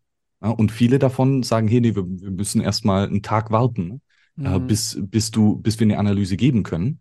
Ja, und das ist einfach für unser Modell nicht, nicht machbar. Welche Transaktionen werden gefiltert und werden nicht mit einbezogen? Also kannst du da ähm, Themenfelder nennen? Also zum, ich mache es immer gern, weil das, das ist so ein bisschen meine Richtung, aus der ich komme. könnte Julian Assange in derselben Konflikt, den er damals hatte, euren CoinJoin nutzen und hätte auch Freude dran? Ich, ich glaube ja. ja ob das jetzt im, im Detail so ist, aber es äh, sollte auf jeden Fall. Ähm, okay, auch, auch äh, Nawalny? Ähm, gute Frage. Weiß ich nicht. Ne? Aber also insgesamt, äh, welche Transaktionen kommen nicht mit rein? Also du kannst jetzt mal sagen, sind es OFAC, ist es die OFAC-Liste, sind es yep. äh, Transaktionen, die aus Betrugsszenarien stehen? Also das, das interessiert auf jeden Fall die Zuhörer, kann ich dir sagen. Ja, ja, ja. Also äh, der, der erste Punkt und der Hauptpunkt, warum wir es machen, sind die sanktionierten äh, äh Entitäten von den US, von Europa, von, von äh, Großbritannien, von Australien. Ne? Viele Länder haben eben verschiedene Identitäten auf der Sanktionsliste. Ja? Und da, das müssen wir ne? und das machen wir. Ja, das ist der Haupt, der, der, das Haupt, äh, der Hauptgrund, warum wir es tun. Ja? Also, also jetzt mal dann für mich gesehen, jetzt, wenn ich es mal geopolitisch einordne, die Oligarchen aus Russland haben eher Probleme mit euch. Genau, ja. Okay. Ja. okay. Ähm, und dann gibt es eben noch äh, aus, ich sag mal, wir sind alle Anarchisten hier und wir finden den Diebstahl nicht so cool. Das heißt, äh, wir wollen Leute nicht unterstützen, die Geld geklaut haben. Ähm, und das, so wie ich das verstanden habe, wäre es legal, diesen Leuten äh, den Service anzubieten, ne? aber halt, ich sag mal, ethisch gesehen oder moralisch gesehen nicht so gut. Das heißt, mhm. das ja. heißt also, wenn jetzt jemand ähm, viele, viele Bitcoin von einem Exchange klaut, das den Nutzern gehört, dann, äh, dann werden wir das rausfiltern. Oder wenn es zum Beispiel von Credit Card Fraud ne, oder Securities Fraud, all die ICO Pump and Dumps werden rausgefiltert ne, ähm, und so weiter. Also wenn wir wissen, dass es sich hier um einen Kriminellen handelt, der Geld geklaut hat, ne, oder äh, äh Kinder, äh, Kindersklaverei äh, und so weiter, ne, all, all das ähm, wird, wird rausgefiltert, ne, weil denen will ich einfach nichts zu tun haben. Mhm. Okay. Ähm, wer bestimmt in dem Fall, was, also nach welchen Kriterien äh, bestimmt ihr, dass das auch also wie könnt ihr nachweisen, dass das wirklich Betrugsfälle sind? Oder dass da wirklich äh, Geld geklaut wurde? Also weißt du, mal als Theorie, ähm, politisch Verfolgten wird auch immer unterstellt, dass sie Vergewaltigung begangen haben, einfach nur um ähm, diffamiert zu werden. Und da jetzt, sage ich mal, in Untersuchungshaft zu kommen, ist ja noch kein, ja, also ist ja kein Rechtsurteil. Und selbst, sagen wir mal, gehen wir nach Russland, da entscheiden Gerichte auch, Leute, die haben betrogen und die haben es gar nicht, aber ein Gericht hat es entschieden. Ähm, mhm. Nach welchen Kriterien geht ihr davor? Ja, sehr, sehr gute Frage. Ne? Ähm, und auch, also, wie funktioniert das nochmal? Weil das, das war mir auch neu. Ne? Ähm, man, man schickt quasi eine Adresse ne, zu dem Chain Surveillance Provider äh, und zusammen, äh, der, dieser Anbieter gibt dir eine Liste 500 verschiedene ähm, Kategorien. Ja? Und die Kategorien sind so ganz banale Sachen wie, diese Adresse hat Geld an einem, am Wochenende erhalten ne? oder diese Adresse hat mehr als 1000 Euro Wert erhalten ja? oder äh, diese Adresse ist von Amerikanern ja? zum Beispiel. Ähm, also viel, viel so banale Sachen, die ignorieren wir, die jucken uns nicht. Ähm, äh, dann gibt es aber auch noch äh, so Sachen wie eben, ne, das, das sind Sanktionen zum Beispiel oder äh, das ist Kreditkartenfraud oder das äh, kommt von ICOs ne, oder ähm, ja, das heißt, wir haben eine ganz, ganz lange Liste, viele hunderte Kategorien und wir als Unternehmer wählen dann aus, welche dieser Kategorien wir interessiert sind. Ja, eben die, die ich gesagt habe. Und mit jeder Adresse fragen wir dann eben nach, hey, ist diese Adresse in einem von diesen Kategorien enthalten? Und wir bekommen dann ein Ja oder Nein zurück. Ja, mit äh, hier, diese Kategorie ist enthalten oder nicht. Ja, ähm, äh, und wir können natürlich nicht verifizieren, wie und warum und äh, diese Adresse denn diese Kategorie bekommen hat. Ja, das ist leider eine Blackbox. Ähm, und äh, bin ich mir auch sehr sicher, dass es hier False Positives und False Negatives gibt. Ne? Also es wird eine Adresse, die nicht von einem Kinderschänder ist, zum Beispiel, wird dann fälschlich gesagt, ja, das kommt von einem Kinderschänder. Ja? Oder dann andersrum, ne? irgendjemand hat Geld geklaut, aber es ist halt in Timbuktu passiert und vor zehn Minuten und einfach niemand weiß, dass diese Adresse hier mit einem äh, Kriminellen zusammensteht. Ne? Das wäre dann das False Negative. Äh, und das ist ein großes Problem für, für beide Seiten. Ne? Kriminelle Leute, die wir eigentlich nicht bedienen wollen, schaffen es trotzdem, weil nicht nur wir es nicht wissen, weil niemand es weiß, dass diese Adresse einem Kriminellen gehört. Ne? Und gleichzeitig kann es sehr gut sein, dass eben der Anbieter hier Schabernack treibt und Leute, die er nicht gerne hat, auf diese Listen schreibt. Aber zu unserem früheren Punkt, es gibt hier hunderte Anbieter. Es ist ein, ein, ein, sehr offener Markt, wo jeder neu anbieten kann. Und das heißt, ähm, wenn hier ein Anbieter Schabernack treibt, wird er höchstwahrscheinlich Kunden verlieren und bankrott gehen. Ja? Und obendrauf ist es wahrscheinlich illegal. Ja? Wir könnten gerichtlich vorgehen und sagen, hey, du hast uns hier betrogen und gesagt, dass diese Person Kinderschänder ist, obwohl es nicht der Fall ist. Ja? Und dann gehen wir gegen ihn gerichtlich vor. Also hier gibt es, ich sag mal, auf dem klassisch juristischen Weg Möglichkeiten, um diese, diesen Schabernack vorzubeugen. Ja, ähm. Wirklich jetzt, äh, das sollen jetzt auch die, ich bin ziemlich scharf jetzt mit dir, aber das hat das mit meiner persönlichen Einstellung auch zu tun. Mhm. Ähm, ich mache bewusst Beispiele auf, weil ich glaube, das ist auch ein berechtigter Einwand. Du hast gesagt, Diebstahl und sowas mit solchen Leuten will man nichts zu tun haben. Jetzt würde ein Anarchist sagen, Kongressabgeordneten der USA, die bei euch einen Coinjoin machen, ähm, die erhalten ihr Gehalt über Steuermittel beziehungsweise über neu gedrucktes Geld von der äh, Fed, was in letzter Instanz, wenn man es ökonomisch betrachtet, auf lange Sicht durchaus als Diebstahl der Menschen betrachtet werden kann. Genau. Daher gibt es ja im Bitcoin-Space auch häufig den Begriff Steuern sind Raub. Äh, muss ich jetzt nicht mitgehen oder nicht, ich will es einfach nur mal ansprechen. Ähm, entsteht nicht eine ähm, moralische Problematik in dem, was ihr tut, eben weil man durch Bitcoin gelernt hat, was wahr ist und was falsch ist, liegt ja immer total im, im Auge des Betrachters und vor allen Dingen an der ökonomischen Macht. Mhm. Ja, also ähm, Politiker sind auch geblockt, ja? ähm, ganz klar. Weil, wie du sagst, ne, die, die bekommen ihr Geld von äh, gestohlenen Wegen. Und das wollen wir nicht unterstützen. Also ihr habt, ihr habt tatsächlich bei euch in der Liste äh, sind alle US-Bundesabgeordneten, also Kongressabgeordneten sind geblockt. Mhm. Sicher, ja? Ja. Okay, das ist interessant. Das ist, äh, das ist neu für mich. Okay, dann, dann komme ich nochmal zu einer, zu einer anderen Frage. Ähm, du kennst das White Paper. Ich glaube, du bist einer der Bitcoiner, die ich kenne, die den Cypherpunk-Ethos nicht nur sprechen und erzählen, sondern auch leben, wie ich es bei keinem anderen äh, kenne. Und äh, Satoshi hat im White Paper auch geschrieben, dass es quasi ein zensurfreies, offenes Geldsystem braucht, wo niemand drüber entscheidet, was richtig, was falsch ist. Wie passt deine Arbeit bei Wasabi mit deinem Cypherpunk-Ethos zusammen? Ja, Wasabi ist Cypherpunk as fuck. Ne? War es schon immer, ist es auch nach wie vor. Und ich glaube auch, dass, dass unsere Zensur von verschiedenen Nutzern nicht gegen den Cypherpunk-Ethos äh, äh, brechen. Ja?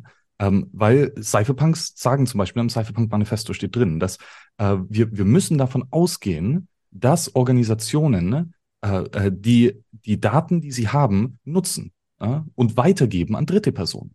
Ja? Das ist ganz klar der Fall. Ne? Da, wer, wer, das, wer davon nicht ausgeht, dass wir all die Informationen, die wir haben, zu unserem besten ja, nutzen werden, der ist sehr naiv. Ja? Wir, wir wissen, welche Adresse registriert wird. Und das heißt, wir nutzen die Information. Ja? Aber gleichzeitig arbeiten wir sehr, sehr hart daran, dass wir die Anzahl an Informationen, die wir wissen, reduzieren auf das absolute Minimum. Na, außer die Adresse wissen wir nichts. Wir wissen nicht deine IP-Adresse. Wir wissen nicht, dass mehrere Adressen dir gehören und so weiter. Na, also das ist, ist ganz klar. Und ähm, ja, die, die Cypherpunks waren ja auch zum großen Teil Kryptoanarchisten. Ne?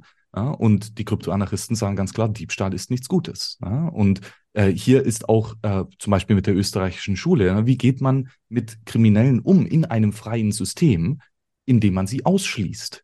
Wenn du einen Psychopathen hast, der die ganze Zeit nur klaut und mördert, dann, äh, dann machst du mit ihm kein Geschäft mehr. Ne? Du lädst ihn nicht mehr zu dir ins Restaurant ein oder zu dir nach Hause.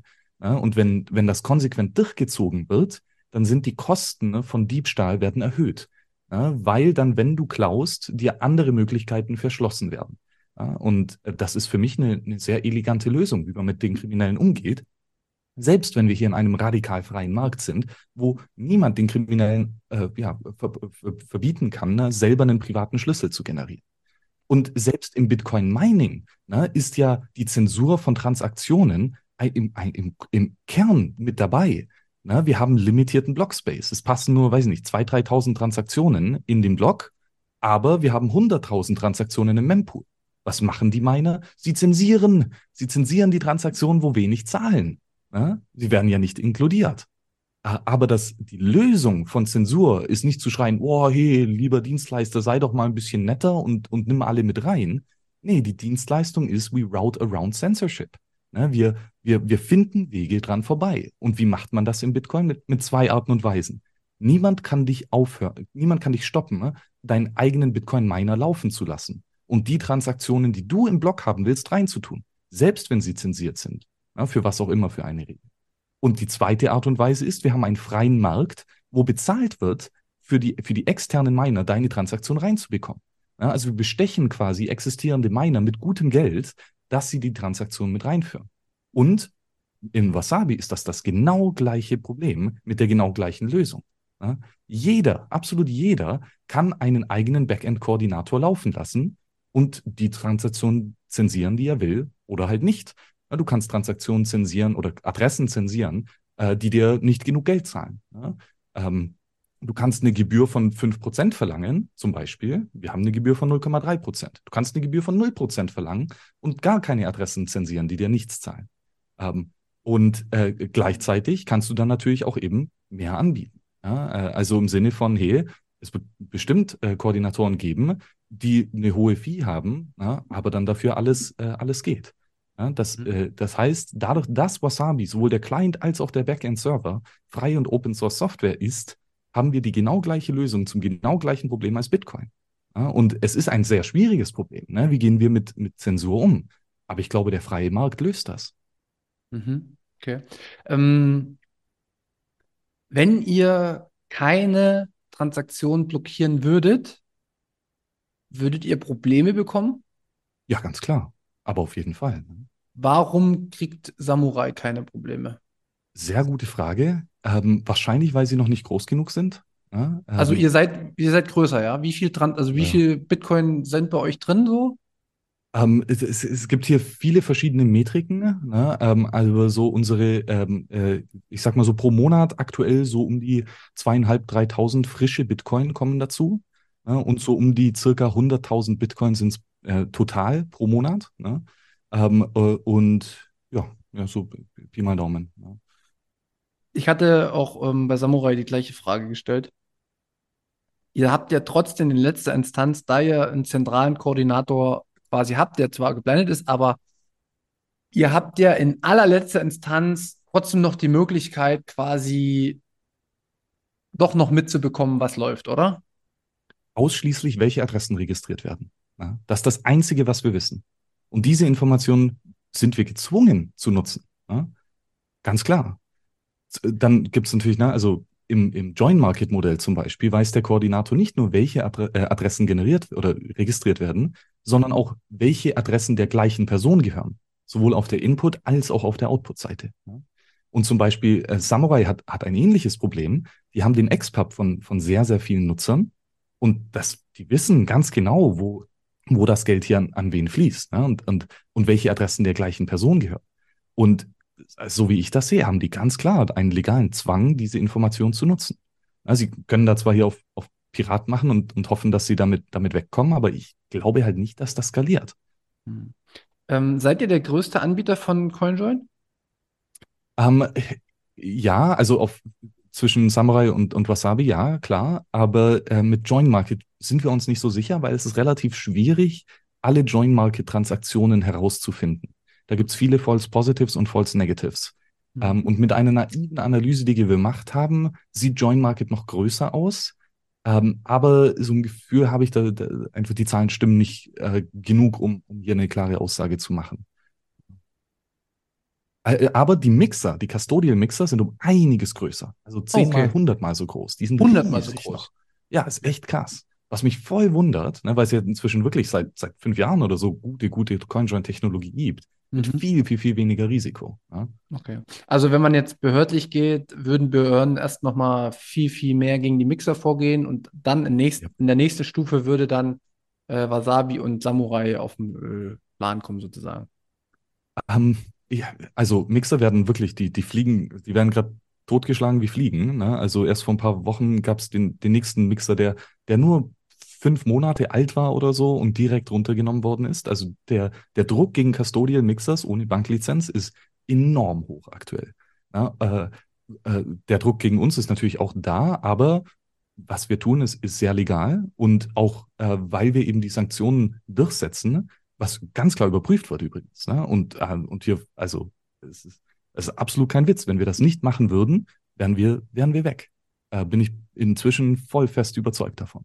Okay, du hast jetzt keine, ihr habt jetzt noch keine Briefe bekommen oder sowas, Ach, doch, na aber klar. ja? Ja, Ja, und, schon, und schon seit ewig, von so ziemlich jeder Agentur, die es gibt. Ne? Aber, also, aber wie, wie, wie schafft das Samurai, dass das bei, also weißt du, es, es, scheint mir so, also jetzt nehme ich es doch mal, ähm, dass da halt eine riesen Anwaltsschar äh, Schar formiert ist, die dann quasi eben auf Grundlage dessen, dass Transaktionen man eh nicht verhindern kann, weil du kannst Bitcoin nicht verbieten komplett.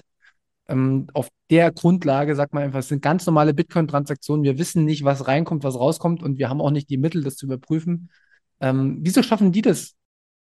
Gute Frage. Ne? Also äh, ent, entweder sehr, sehr gute Anwälte oder, ähm, ich meine, wir haben auch verdammt gute Anwälte und die sind äh, ganz klar. Ja? Also selbst wenn du, wenn du Kaugummi verkaufst und das wissentlich für sanktionierte Entitäten machst, hast du genauso den, das, das gleiche Problem. Ne? Höchstwahrscheinlich wird es nicht durchgesetzt. Aber bei, ich sag mal, einem, einem riskanten Geschäftsmodell wie unserem, das ga, ganz klar unerwünscht ist, ja, ist, ist das der, der low-hanging fruit. Ja? Ähm, ja, warum nicht? Vielleicht machen sie es ja. Ne? Das weiß man ja auch nicht. Vielleicht arbeiten sie ja bereits mit, mit Leuten zusammen. Ne? Muss man davon ausgehen. Ne? Also geht ganz klar davon aus, dass wir alles tun, ne? um, um mit den Leuten zusammenarbeiten. Das, natürlich, don't trust, verify. Geht voll Ja, davon aus, dass der Koordinator äh, gegen euch ist. Ja, Ja? Genau. Wa- wa- Was sagt mir, also ich mache das jetzt auf, es soll jetzt keine Verschwörung oder so ausrufen, aber äh, wie kann ich mir bei euch sicher sein, dass ihr nicht ähm, ein Stück weit die CIA schon mit drin habt? Mhm. Wie, äh, du kannst dir nicht sicher sein und du solltest davon ausgehen, dass wir es tun. Ja? Also klar kann ich dir sagen, nö, mach mal nicht, ja? aber geh davon aus, dass wir es tun. Aber warum würdest du dann nach wie vor Wasabi nutzen? Weil du hast ja den Quellcode von dem Klienten, der bei dir auf dem Laptop installiert ist. Ne? Die Software kannst du voll einsehen. Und wenn du diese Software analysi analysierst ne, oder sie irgendjemand anders für dich analysiert, dann wirst du herausfinden, dass du niemals sensitive Informationen zum Koordinator schickst. Ne? Der, der Code, der auf dem Koordinator läuft, ist komplett unrelevant, weil im Client-Code auf dem Laptop alle Verteidigungen drin sind, die dich gegen den Koordinator schützen. Wie gesagt, die einzige Information, die wir haben, ist, welche Adresse wird registriert.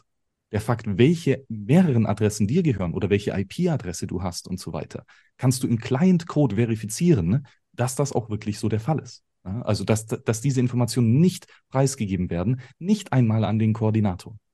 Also, die freie und Open-Source-Software ist hier ein essentieller Teil von, von der Verteidigung, die, die der Nutzer hat gegen den Koordinator. Also, ihr seid nach außen hin so transparent quasi, dass man ähm, ähnlich wie es vielleicht, ich, ich, ich, bringe es mal auf mein Level runter. Ne? Bei der Bitbox kann ich auch Open Source reingucken, ob die irgendwas im genau. Quellcode geschrieben haben, wo die quasi meine 24 Wörter mit abziehen oder irgendwas haben. Das geht nicht bis ins kleinste Detail, gibt es immer noch ein Restrisiko. Genau. Ne? Aber ähm, ihr, ihr präsentiert euch nach außen so, dass man zumindest versteht, dass ihr es immer möglichst transparent halten wollt.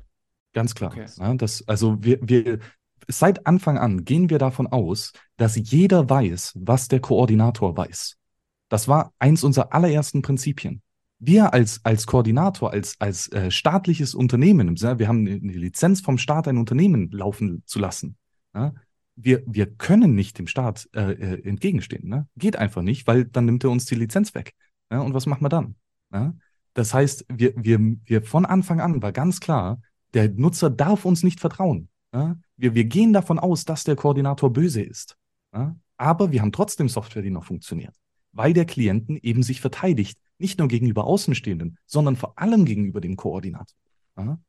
Was ist aus deiner Sicht die größte Schwäche an Wasabi? Sehr gute Frage. Ähm, hm.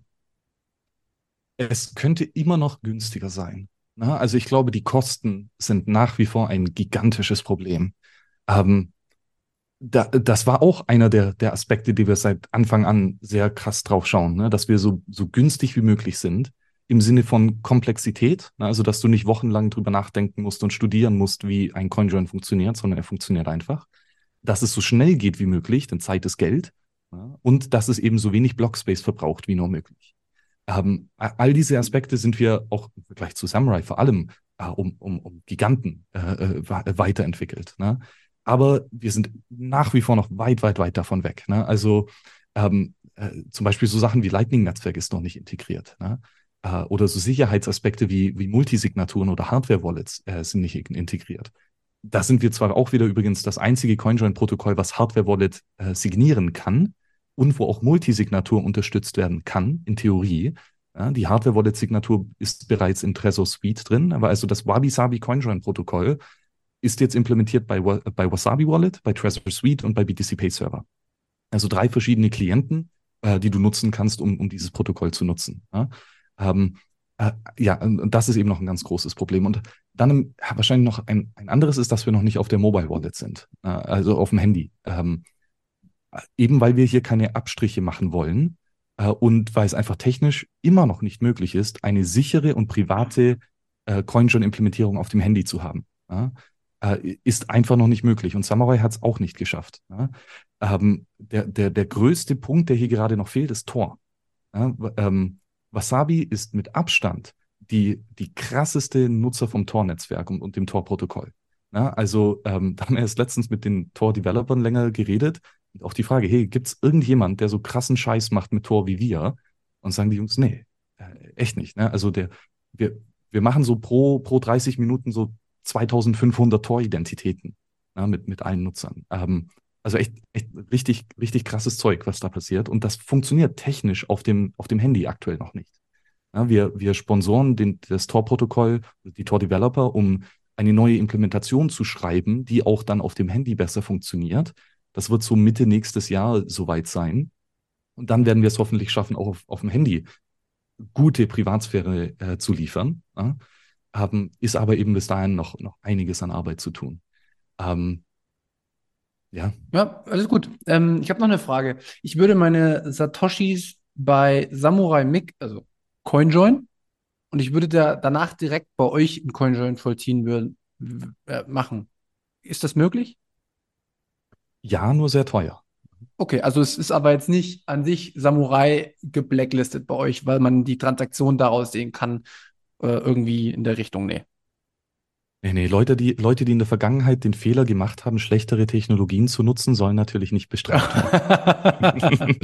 ähm, würdest du abseits der ganzen Diskussion trotzdem sagen, dass man äh, Samurai als CoinJoin nutzen kann? Wenn du viel Geld und viel Zeit hast, ja. Und, und wenn du wenig Privatsphäre brauchst, durchaus. Ne? Und wenn du es vor allem auf dem Handy brauchst. Ne? Ähm, aber wenn dir deine Satz viel wert sind äh, und, und wenn du auch äh, zeitnah private Transaktionen machen willst, ähm, ist, ist Wasabi also ganz klar ne, die bessere Lösung. Mhm. Okay. Also du, du, du, du sagst auch, dass im Endeffekt ähm, durch die, äh, also dein, dein Kritikpunkt ist, dass quasi auch die, die, der XPub quasi mitgeschickt wird und dementsprechend die Privatsphäre nicht mehr perfekt ist? Oder worauf beschließt du, dass es nicht perfekt ist mit Privatsphäre? Ähm, da, das ist der, das ist ein wichtiger Punkt, aber auch ein, ein kleinerer Punkt. Ne? Ähm, fundament, selbst wenn, wenn hier kein XPub geleakt werden würde, ist Samurai immer noch verdammt teuer, langsam und, und weniger privat als Wasabi. Einfach von der Architektur. Ähm, äh, ja, vor allem der Kostenfaktor ist gigantisch. Ne? Ähm, und vor allem, wenn du jetzt anfängst, äh, Samurai zu nutzen, weil die haben ja dieses Ding mit den Free Remixes. Ne? Du kannst äh, gratis sozusagen mehrere Runden machen. Aber irgendjemand muss für den Blockspace ja zahlen. Der, der gibt's, den gibt's ja nicht für Umme. Und wer zahlt für den Blockspace von allen? Die neuen Nutzer, die jetzt neu anfangen. Ja, das heißt, wenn du jetzt, wo wir bei 600 Satz pro V-Byte sind, einen CoinJoin, einen ersten CoinJoin machst, zahlst du die 600, v 600 Satz nicht nur für dich selber, sondern auch für die vier, äh, drei oder vier anderen Leute. Ja, das heißt, die, äh, es, es ist sehr, sehr, sehr teuer, mit dem CoinJoin anzufangen, wenn die Fee-Rate gerade sehr hoch ist. Ja? Die Leute, die damals zu ein, zwei Satz pro V-Byte die erste Runde bezahlt haben, die können jetzt gratis mixen für 600 Satz pro V-Byte. Ne? Aber natürlich heißt das halt, dass es ist ein Ressourcenallokationsproblem. Ja? Ähm, wenn andere Leute für die Ressourcen zahlen, die du konsumierst, dann ist das schwierig. Ne? Ähm, und äh, dann auch noch das, das andere Ding ist, weil eben aktuell wahrscheinlich sehr wenige Leute neu anfangen wollen, Whirlpool zu nutzen, weil das eben so verdammt teuer ist gerade, dann heißt das, dass die Leute, die remixen wollen, ja warten müssen, bis neue Leute dazukommen. Ja? Und wenn keine neue Liquidität reinkommt, dann wartest du und wartest du und wartest du und du kannst deine zweite oder dritte Runde nicht machen. Ja? Also ich habe sehr oft gehört von, von Whirlpool-Nutzern, dass die nach einem halben Jahr oder so immer noch erst bei ein paar Münzen drei, vier, fünf Runden gemacht haben. Ja, und dann obendrauf gibt es natürlich noch, dass die Runden bei Samurai sehr, sehr klein sind. Ja, die meisten sind fünf Inputs, fünf Outputs. Das ist sehr einfach zu analysieren. Das sind nur 25 mögliche Interpretationen oder so. Und das kann man relativ zügig sich alle Möglichkeiten anschauen. Im, Vergleich natürlich mit Wasabi, wo wir hier 300 Inputs, 300 Outputs haben, ist es Computer, also ist es rechnerisch unmöglich, alle möglichen Interpretationen aufzuzählen. Es geht einfach nicht. Dein Computer wird das nicht hinbekommen, selbst für eine Transaktion. Und wenn du dann mehrere Runden machst, dann vor allem nicht. Ne? Also wenn du, ich sag mal, mehr als, weiß ich nicht, drei, vier, fünf Runden gemacht hast in Wasabi, dann wird auch in der Zukunft kein, äh, kein Quantencomputer wahrscheinlich alle möglichen Interpretationen aufzählen können. Mhm. Ja, ähm, ja, okay. Wie gesagt, ähm, technisch bin ich dann immer nicht im Detail. Ich muss mich dann ein bisschen ähm, entlanghangeln. Ähm, habe jetzt auch unterschiedliche Standpunkte gehört und genauso soll es ja auch sein. Ne? Äh, du hast deine Meinung präsentiert, ja. ähm, Orange Mac hat seine Meinung präsentiert. Vielleicht, äh, ich hoffe ja immer auf Weihnachten und ein guten, gutes Zeichen. Schaffen wir noch mal einen gemeinsamen Podcast, das fände ich mega. Ähm, ja, gleichfalls. Ich hätte jetzt noch eine, eine Frage ähm, zu den aktuellen Ereignissen, weil es auch um Transaktionen geht, äh, weil es um, um, ums Mining geht. Und weil du es schon mal so ein bisschen angesprochen hast, dass eigentlich Transaktionen im Bitcoin-Netzwerk durch ökonomische Anreize quasi, wenn dann gefiltert werden oder zensiert. Aber es gab in der Vergangenheit ähm, ein Ereignis mit den Oceans Pool oder auch vorher schon mit Marapool. Wir hatten dazu mit MC eine Folge gemacht. Könnt ihr gerne nochmal reinhören. In die Münzgasse 27 war es, glaube ich. Was ist deine Meinung zu dem Vorgehen von Oceans Pool? Wie findest du nicht nur die, sage ich mal, Filterung von Ordinals-Transaktionen, sondern auch noch äh, die Filterung von Samurai-Transaktionen? Ähm, also ne, grundsätzlich, das Bitcoin-System funktioniert so, wie es funktioniert. Der Miner hat volle Kontrolle, welche Transaktionen in den Block reinkommen. Und selbst wenn der Miner null Transaktionen in den Block reinnimmt, außer die Coinbase-Transaktion, ist das immer noch ein valider Block und funktioniert nach wie vor. Die ökonomische Spieltheorie sagt aber natürlich, dass wenn du Transaktionen zensierst, die viel Geld zahlen, dann machst du weniger Umsatz als die Konkurrenz, die diese Transaktion inkludiert. und dementsprechend, weil Mining ein, ein sehr, sehr, sehr ähm, ja, äh, freier Markt ist und, und äh, sehr viel Konkurrenz gibt, heißt das, dass du hier einen marginalen Nachteil hast. also frage ich mich, ob die Entscheidung von Ocean auch langfristig ökonomisch Sinn macht, und natürlich vor allem, ob dann Hasher oder Miner sich diesem Mining Pool anschließen, wenn sie wissen, dass sie garantiert weniger Geld verdienen werden als die Konkurrenz, als wenn sie zu einem anderen Mining Pool gehen. Na, und Miner haben eben nicht viel Marge. Und ob die das dann langfristig machen, bin ich am Bezweifeln. Ob es Sinn macht, diese Ordinals äh, oder die, die Inscriptions rauszufiltern, also um ehrlich zu sein, schon. Ja, das das Bitcoin-Protokoll hat ganz viele Regeln, mit was ist eine invalide Transaktion weil wenn, wir haben ja ein, ein, ein, eine Datenbank, wo jeder Daten raufschreiben kann. Ne? Und äh, anonym. Ne? Und das Erste, was passiert, wenn wir äh, einen anonymen, zugangslos, äh, recht freien äh, ja, Zugang zu einem äh, Datenbank haben, ist, dass verdammt viel Spam gemacht wird. Spam ist in jedem Protokoll ein großes Problem. Das war bei E-Mail schon ein Problem, das ist bei Bitcoin ein Problem, das ist bei CoinJoins ein Problem. Und wir müssen schlau mit dem Spam umgehen und wir brauchen sehr, sehr, sehr gute und gut durchdachte Möglichkeiten, mit Spam eben umzugehen. Ähm, und die, äh, so wie das Luke gemacht hat, meiner Meinung nach macht es durchaus Sinn, die, den Op-Return wirklich zu, zu limitieren. Ähm, der, dass hier die, die äh, Whirlpool TX0-Transaktion ähm, beteiligt ist, ist ja ein, ein, ein, ein Nachteil. Ne? Ähm, also äh, die, die Summer-Jungs haben halt eben nach den Bitcoin Core-Regeln ihr, ihr Protokoll gebaut und Op-Return bis 82 Bytes eben zugelassen und auch genutzt. Ja? Ähm, was aber in Bitcoin Nots schon seit jeher eben eine unvalide oder eine, eine nicht standardmäßige Transaktion ist. Ja? Ähm, das ist doof. Ja? Äh, es gab hier quasi ein Mismatch zwischen den äh, Erwartungen, die die Wallet-Developer hatten und die die Bitcoin Full Node äh, Software hatte. Ja? ähm, ist, ist ein Problem. Die, ich frage mich nach wie vor, warum Samurai diesen Op-Return drin hat. Also man braucht ihn nicht, meiner Meinung nach. Also ich kenne mich im Details nicht aus mit, mit diesem System, das sie haben, aber unser CoinJoin funktioniert perfekt ohne Op-Return. Ja, also das, ähm, ja, ich bin mir sicher, oder na, ich bin mir nicht sicher, aber ich, ich glaube, dass man auch eine TX0-Transaktion ohne den Op-Return machen könnte, ja, dass das im Design möglich ist. Ähm, wahrscheinlich macht das Samurai nicht, weil die, den juckt, denen ist die Blockspace-Effizienz nicht wichtig. Ja, das sagen die schon ewig. Ähm, Blockspace-Effizienz ist, ist keine Priorität. Ja, deswegen ist die Architektur von Whirlpool so uneffizient, wie sie ist, weil es eben nicht Priorität ist, das zu verbessern. die Priorität war es, dass es auf dem Mobiltelefon funktioniert. Ja, ähm, und dann macht man eben eine andere Architektur als, als sonst, wenn man auf Blockspace effizient achtet. Ähm, ja. Mhm.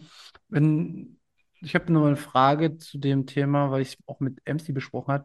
Es ist aber nicht ein Problem, wenn wir quasi einen Konsens haben, ja. Und der Konsens ist ja bei 82, äh, so, sag du es nochmal, ist ja bei der, bei der, bei der 82 Bytes. 82 ja, Bytes. Bytes wahrscheinlich. Ähm, da wurde ja früher auch viel diskutiert, das wurde immer mal geändert, wieder angepasst, aber man hatte im Endeffekt jetzt im Laufe der Zeit diese Regelung gefunden und, weiß ich nicht, 99 Prozent oder 98 Prozent der Welt läuft halt so und Nots ist jetzt auch nicht weit verbreitet.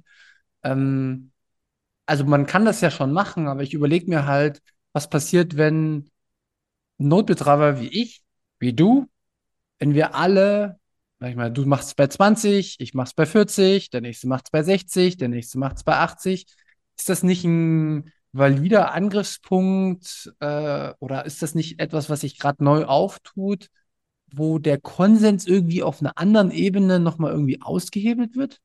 Ähm, nicht unbedingt, weil wir reden hier nicht von Konsensregeln, ne, ob eine Transaktion valide ist oder nicht. Wir reden hier von Standardness-Regeln. Ne, wird eine Transaktion weitergeleitet an andere Nodes und wird diese Transaktion eingebaut in deinen Block? Ja? Äh, Konsens und Standardness ist, sind zwei unterschiedliche Dinge. Ne, und im Konsens müssen wir sehr, sehr, sehr vorsichtig sein, weil wenn wir sagen, diese Transaktion ist unvalide, ja, und andere Leute denken, sie sind valide, dann splittet sich, dann forkt sich die Chain. Ja. Das ist aber hier nicht so der Fall. Ja. Bitcoin Nots, also der Ocean Pool, der meint nach wie vor auf Blöcken, wo Op-Return mit 80 Byte-Transaktionen drin sind. Also er sagt nicht, dieser Block ist unvalide, weil so ein großer Op-Return mit drin ist. Mhm. Er sagt nur, ich gebe sie, diese Transaktion nicht weiter an andere Leute und ich inkludiere sie nicht in meinen Block. Ähm, und es ist auch wichtig, dass die, dass die Mempool Policy flexibel, flexibler ist als auch die, der, der Konsens.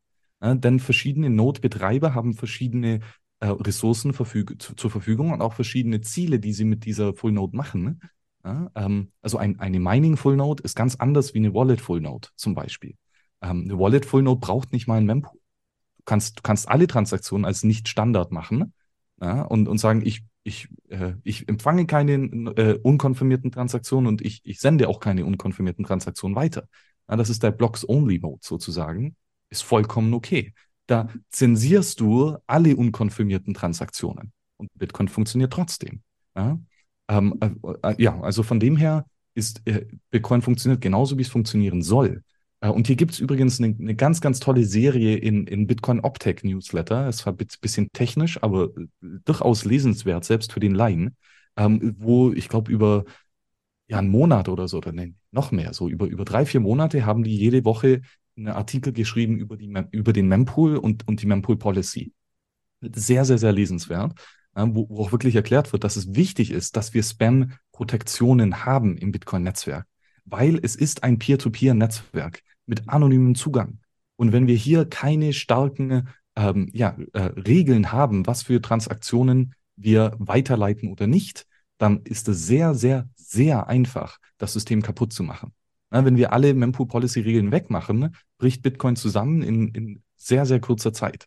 Na, das, äh, das heißt, die Regeln, die es hier gibt, und es gibt sehr, sehr viele Regeln, mhm. die es hier gibt, na, die sind unglaublich wichtig. Und dass jetzt hier Luke Dasher mit seiner Implementation eine Regel geändert hat, ist gut, meiner Meinung nach. Ja, ähm, ob, äh, ja, wie das jetzt langfristig weitergeht und ob da auch alle anderen Full-Node-Betreiber, äh, zum, also ob zum ersten Mal Bitcoin Core das auch so ändern wird und dann Leute Bitcoin Core updaten werden und das nicht in der Konfiguration ändern werden, ne?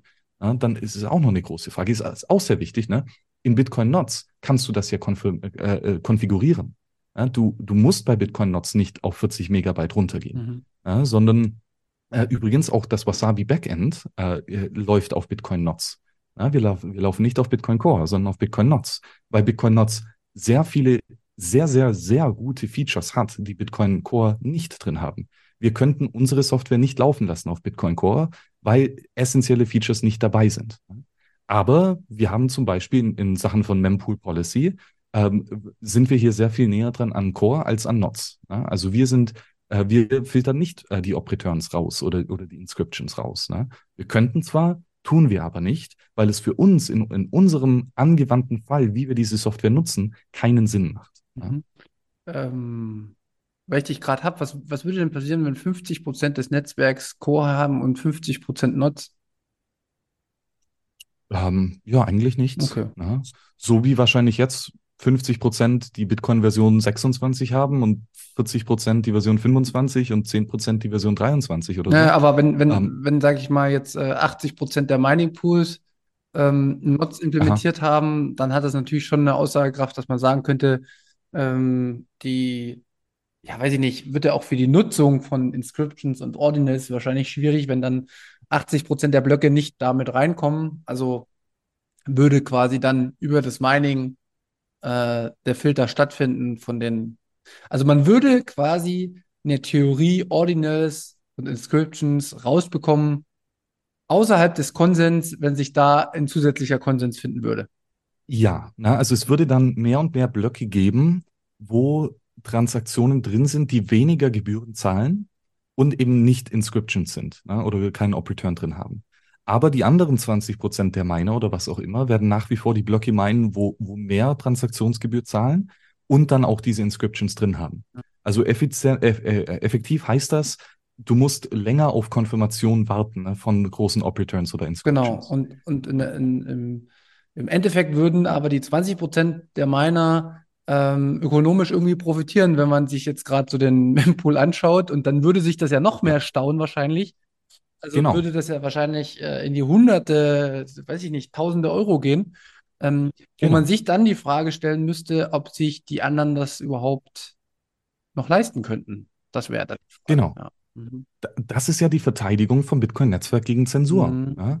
Wir zahlen, wir, wir bieten den Minern noch mehr Geld an, wir bestechen sie mit noch mehr Geld ja? und so lange, bis sie eben ja, die zensierte Transaktion inkludieren. Mhm. Ja? Äh, weil früher oder später macht es finanziell gigantisch viel Sinn, mhm. das zu tun. Ja? Und wie viele Miner, die ja übrigens auch anonym sind, nur nicht alle, werden, die anonym sein können, hast recht, ne?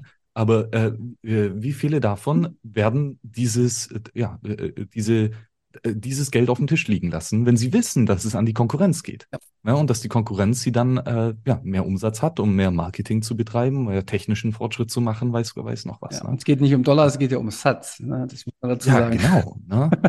Ja, ja, also deswegen glaube ich, dass es zwar ist, ist cool, dass das Luke macht und ist auch vor allem auf, auf zumindest ein sehr gutes Debattionsthema, ne, wo man mal mehr sich über Bitcoin befassen kann. Aber ob das letztendlich sich durchsetzt, bin ich sehr am Zweifeln. Ne? Ich glaube wirklich, dass hier die finanziellen Anreize äh, ja sehr, sehr hoch sind. Ne? Mhm. Okay.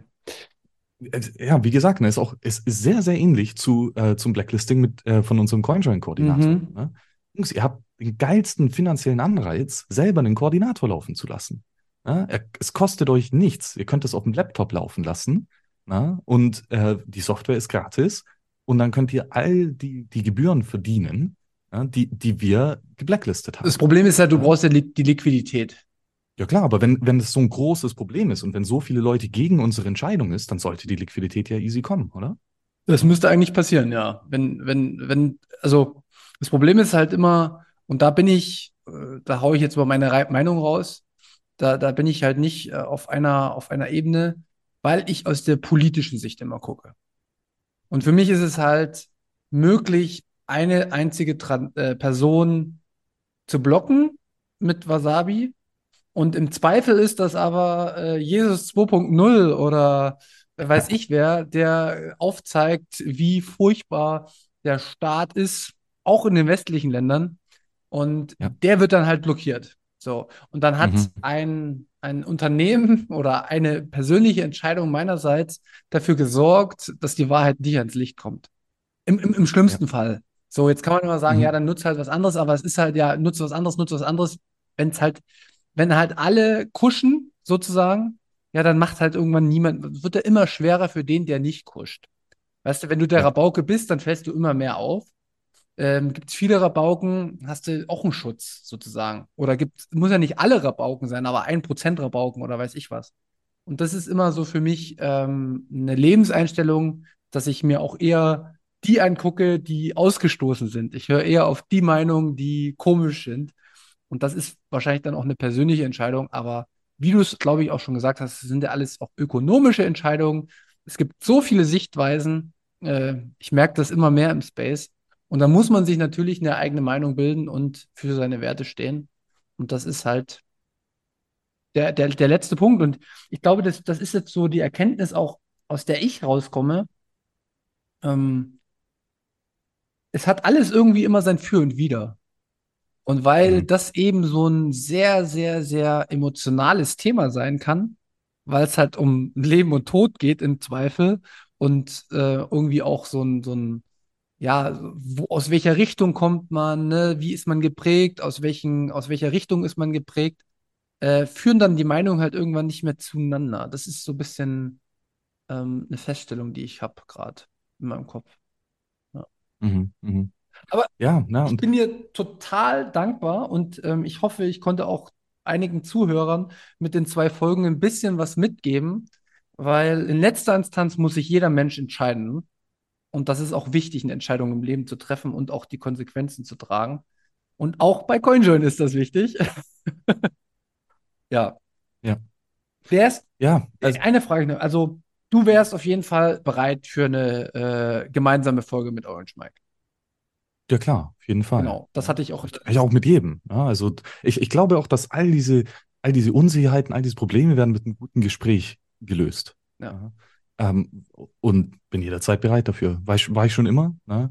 Äh, ich habe aber, ja, also wie gesagt, oft, oft, oft angefragt, mit den Samurai-Jungs und verschiedenen Supportern zu reden, selbst, also veröffentlicht wie ein Podcast oder auch privat, ne? unaufgezeichnet. Und, und leider bisher echt äh, bin ich immer zensiert worden. Mhm. Ja, okay. Ja, gut. Ähm, Ja, no- noch, noch ein Punkt zu, zu dem vorherigen. Ne? Also ich, ich bin auch mega stolz auf die Bitcoiner, die da echt krassen Pushback machen gegen, gegenüber unserer Entscheidung. Na, das, das ist essentiell wichtig, weil ja, es ist ganz klar eine sehr kontroverse Entscheidung. Ja, äh, und äh, das, deswegen ist es super, super wichtig, dass, dass wir hier zum einen ein gutes Gespräch drüber führen na, und auch wirklich einen, einen klaren Pushback geben. Na, ähm, wie gesagt, das, äh, vor allem das, das Sanktionsthema, ne, das ist, äh, wir sind gezwungen, das zu tun. Ne? Wir können nicht anders. Ne? Ähm, äh, und dementsprechend glaube ich, dass das gerade halt ein, ein Problem ist, weil wir in, an, dem, an dem Endzügen des Kollapses eines Imperiums sind. mhm. Ja, und hey, Jungs, seid vorsichtig da draußen. Ne? Macht keinen Scheiß, weil es ist nicht mehr Kindergarten hier. Wir sind jetzt in der Big League dabei. Äh, und es gibt echt Leute, die, die sehr viel Macht haben und die nicht gerne sehen, was wir hier tun. Ja, das heißt, macht keine dummen und naiven Fehler, die euch dann aufhalten, äh, langfristig erfolgreich äh, hier diese Technologie weiterzubringen. Ja, für mich ist es ganz klar, dass je länger CK Snacks überlebt, und je länger wir inz inzwischen 30 Leute voll angestellt haben, ne, die nichts anderes tun, als Cypherpunk is fuck Software zu schreiben und, und geile, geile technologischen Fortschritt zu machen. Na, das ist die Lösung zu dem Problem. Ne, fundamental weiterbauen und, und das auf so, so schnell wie möglich, auf so vielen Fronten wie möglich. Ja, und ja, müssen wir Abstriche machen in der Strategie, wie wir hier auf, auf kurzfristiger Sicht na, das Ganze durchsetzen können. Ähm, aber ja, se, seid vorsichtig dabei. Ne? Ähm, und äh, ist, ja, auch, auch so Sachen wie zum Beispiel ne, Custodian zu sein und so, ähm, ist d- das hoffentlich wird es, wird es kein Problem sein für kleine Custodians, aber wir sehen, was ja mit Custodial-Mixern angeht. Ne? Die werden gerade runtergeschlagen ohne Ende. Ja? Und das, das ist einfach ein gigantisches Problem. Also seid da echt vorsichtig, weil es, es kann auch ganz klar euch treffen ne? und, und macht hier schlaue Entscheidungen, so wie wir es in den nächsten fünf Jahren, die echt sehr turbulent werden, auch gut überleben können. Ne? Wie wir dann langfristig ähm, die, ja, diese Protokolle nutzen, ne? das ist eine ganz andere Frage. Genau, und ähm, es ist ja auch ähm, den Bitcoiner selbst äh, belasten, äh, gut, dass du es angesprochen hast, trotz alledem den entstehenden Firmen auch mit demselben Misstrauen gegenüber zu äh, treten, wie man jetzigen Institutionen und Firmen gegenüber tritt, ähm, Genau. sollte man halt im Bitcoin-Space nicht aufhören. Und ich hoffe, wir schaffen das. Ganz wird man es nie schaffen, weil man den eigenen Bias nie ablegen kann. Aber wir gehen vorwärts und probieren es. Max, ich bedanke Ganz mich genau. super, ja, ich bedanke mich einfach bei dir für diese super Podcast-Folge. Ähm, ich möchte nochmal darauf hinweisen, dass wir ein Value-for-Value-Podcast sind und äh, wir das Thema vor allen Dingen auch als eine Lösung in Zukunft sehen, einen freien Markt zu gestalten und halt keine Abhängigkeiten mehr im Hintergrund zu haben durch irgendjemanden, sondern dass ich halt immer alle Fragen stellen kann, die ich stellen möchte und das funktioniert nur mit Value for Value. Ähm, Mhm. Wenn ihr wollt, dass ich das weitermache in Zukunft und dass ich auch vielleicht härtere Themen anpacke, äh, dann geht das nur mit finanzieller Freiheit ein Stück weit. Ähm, und das muss jetzt nicht das Ausmaß sein, aber wenn man jetzt schon mal anfängt, wer weiß, wozu sich in zehn Jahren entwickelt, man kriegt ein Gefühl dafür. Dementsprechend, wer auch deine Meinung und vor allen Dingen dein Fachwissen schätzt, äh, gern über Boosts und ähm, Feedback dalassen. Du wirst die Hälfte bekommen. Du musst mir leider vertrauen, weil ich technisch nicht versiert genug bin und noch einen Fiat-Job hat, der mich ähnlich hart struggelt wie dein ehemaliger Fiat-Job. Ähm, das war noch ein Aufruf. Und wie immer in der Münzgasse. Max, du hast jetzt die Schlussworte und danach ist Schluss. Oh, äh, dann ist der Druck groß, hier noch weise Worte am Ende zu sagen. Also auf jeden Fall kann ich da erstmal dem Manu Danke sagen für die Einladung und, und hier die, die äh, Multipart-Debatte äh, zu organisieren. Sehr, sehr cool. Hoffentlich Teil drei dann mit Mike zusammen. Ähm, und ja, Value for Value, äh, Jungs und Mädels, äh, gibt, gibt dem Manu die guten Satz, äh, denn er hat sie echt verdient. Äh, super wichtig, hier die, die, die, das Wissen zu verbreiten. Ne? Äh, und habe wahrscheinlich einiges gelernt jetzt hier auf dem Münzweg schon. Äh, von dem her gibt, gibt den Wert zurück, ne? so dass Manu weitermachen kann. Äh, unabhängige Journalisten sind mega, mega, mega, mega wertvoll. Ähm, ja, und dann zu, zum CoinJoin-Thema. Egal, egal was, egal mit welcher Implementation macht CoinJoin, weil es ist um, um Abstand besser als keinen CoinJoin zu machen. Ähm, aber natürlich, ne, sucht euch eine Implementation raus, die passt. Ne? Also Join Market ist philosophisch gesehen wahrscheinlich die beste Implementierung. Ja, hat, die, hat die meisten Bitcoin-Werte in der Architektur eingebaut. Ähm, Wasabi hat äh, sicherlich äh, die, die effizienteste Lösung äh, und meiner Meinung nach auch, auch die, wo am meisten Privatsphäre gibt. Ähm, schaut euch coinjoins.org an. Das ist eine Website, äh, wo alle Implementationen, also alle Protokolle, alle Wallet-Implementationen und auch viel zur Geschichte von CoinJoins nochmal erklärt wird. Äh, auf Englisch, aber könnt ihr auch gerne übersetzen. Ähm, und ja, äh, wie gesagt, äh, baut weiter, äh, egal, egal, an was und egal wie, äh, schaut, dass wir so schnell wie möglich die Freiheitstechnologien voranbringen, denn das ist die fundamentale Lösung zu den Problemen, die wir heute angesprochen haben. Ne? Es, äh, die Lösung ist bessere Technologie und ein freier Markt. Und das bekommen wir vor allem dann, wenn wir auf dem Weg, auf dem wir sind, weitermachen. Ne? Und auch hier dann mit, mit guten Entscheidungen äh, und, und guter Ethik äh, vorangehen. Ähm, wie gesagt, ich glaube, dass die Entscheidungen, die wir bei CK Snacks treffen, mit unserer Ethik übereinstimmen, ne? sowohl der, der anarchistischen als auch der Cypherpunk-Ethik. Ähm, und das äh, ja, ist zwar kontrovers und ich bin sehr, sehr froh, dass es einen, einen großen Aufschrei in der Community gab für diese kontroversen Themen, denn das zeigt auch dem Regulator, ne, dass das hier, dass diese Sanktionen und so weiter reale Kosten haben und echt krasse, krasse Auswirkungen haben, ähm, äh, die, die von dem breiten Volk auf jeden Fall nicht vertreten sind. Ne? Äh, das heißt, wir spielen hier vierdimensionales Schach äh, und wir haben eine relativ gut durchgedachte Strategie. Ähm, das heißt, zum einen vertraut mir hier mal und auf der anderen Seite natürlich vertraut mir nicht und geht davon aus, dass wir komplett korrupt sind und, und äh, alles andere als euer Bestes äh, in, äh, uns zu haben. Das solltet ihr von jedem denken. Na? Denn, denn dann, wenn ihr nach wie vor trotzdem noch ein, ein, äh, dann eine gute Technologie habt, die euch vor solchen korrupten äh, äh, Leuten wie mich schützt, dann, äh, dann, dann haben wir gewonnen. Ja? Wenn, wenn wir Technologie haben, die das Individuum so sehr beschützt äh, und, und verteidigt, wie es nur möglich ist, dann, äh, ja, das, das ist die Lösung meiner Meinung nach. Äh, von dem her nochmal danke, Manu, für das super tolle Gespräch. Hat mich voll gefreut. ich freue mich sehr auf das Gespräch von Mike, wenn ich mir das nachher anhöre. und dann ja, hoffentlich bis zum nächsten Mal in der Münzgasse. Macht's gut und bis zum nächsten Mal. Tschüss.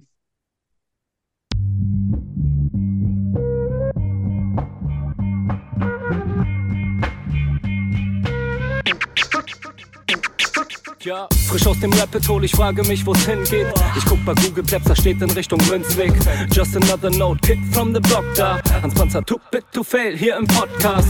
Bitcoin das Thema, viele Fragen dazu. Antwortengeber namens Markus und Manu. Ich mach mir nen netten Themenabend auf Claprap-Basis, zusammen mit Lea und Maren. Sind Gratationstage bei McDonalds, komm lieber in den Münzweg, hier ist Clap-Rap-Woche. Moskau Time spät, die Sats sind grad günstig. Herzlich willkommen alle, hier im Münzweg. Hier im Münzweg, ja, ja, hier im Münzweg, ja, ja, hier im Münzweg, ah, ah, Orange Pilling. Es ist Pleb Rap Week, Manu Markus haben eingeladen, direkt angenommen, lassen die uns noch nicht zweimal sagen, was ist Bitcoin eigentlich? Lass es uns zusammen erfahren. Leas offene Fragen, er hat von Tubit und Maren. In der Münzgasse wird klar, worum es um Bitcoin geht. Es sind die Individuen und was sie bewegt. Alles freiwillig für uns selber ausgewählt. Freiwillig den Pfad verändert, weg von diesem Fiat-Weg. Im Münzweg ist unergründlich der Weg das Ziel. Scheinbar endlos und kurvig, Flussverlauf von mir. Das Wissensangebot mittlerweile unendlich viel. Nur du löst das Oracle-Problem, denn du machst Bitcoin real. Pierce in einem Netzwerk, bleibst together strong. Synergie, Kettenreaktion wie atomare Bomben. Meine Revolution, um friedliches Geld zu bekommen. Viele Münzwege führen zum Glück dezentral gewonnen. Hier Münzweg, ja, ja, hier Münzweg, ja, ja, hier im Münzweg. Ah, ah, Orange Pilling. Ich seh ein Blockzeichen am Himmel, Einsatz für den Doktor. Weil im großer Notfall, steig in den Helikopter. Adresse Münzweg 21, Orange Pilz im Medizinkoffer. Take off, Alter. Digga, Digga, Beat.